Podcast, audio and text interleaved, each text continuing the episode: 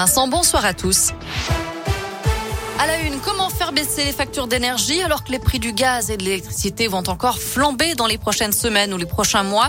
Le Premier ministre Jean Castex est l'invité du journal de 20h de TF1 ce soir. Il doit annoncer les pistes envisagées par le gouvernement pour aider les Français. Baisse des taxes, hausse reportée à l'été prochain ou plus de chèques énergie. Ce sont les hypothèses évoquées.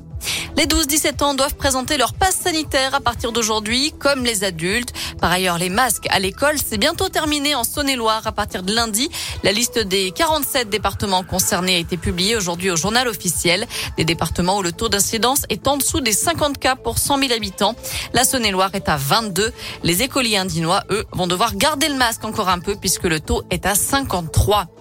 Elles escaladent une grue pour admirer le lever du soleil. Les policiers sont intervenus ce matin à Bourg-en-Bresse pour faire descendre deux jeunes filles perchées sur l'engin de chantier installé près du tribunal.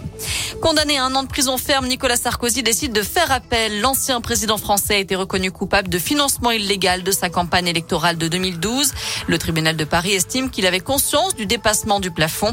13 autres personnes ont été condamnées dans l'affaire Big Malion, notamment Jérôme Lavrieux, directeur adjoint de la campagne électorale. Il est de trois ans de prison, dont un an avec sursis.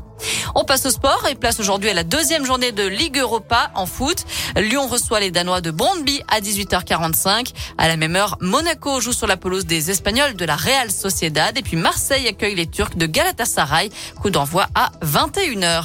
Enfin, Didier Deschamps a annoncé tout à l'heure sa liste des 23 joueurs convoqués pour les deux prochains matchs de Ligue des Nations. Karim Benzema sera bien là, contrairement à Olivier Giroud. La petite surprise, c'est à retrouver chez les gardiens de but. Mandanda n'a pas été appelé. Les Bleus affronteront la Belgique le 7 octobre en demi-finale de la compétition, puis l'Italie ou l'Espagne le 10 octobre à l'occasion de la finale ou du match pour la troisième place. Merci beaucoup Naomi.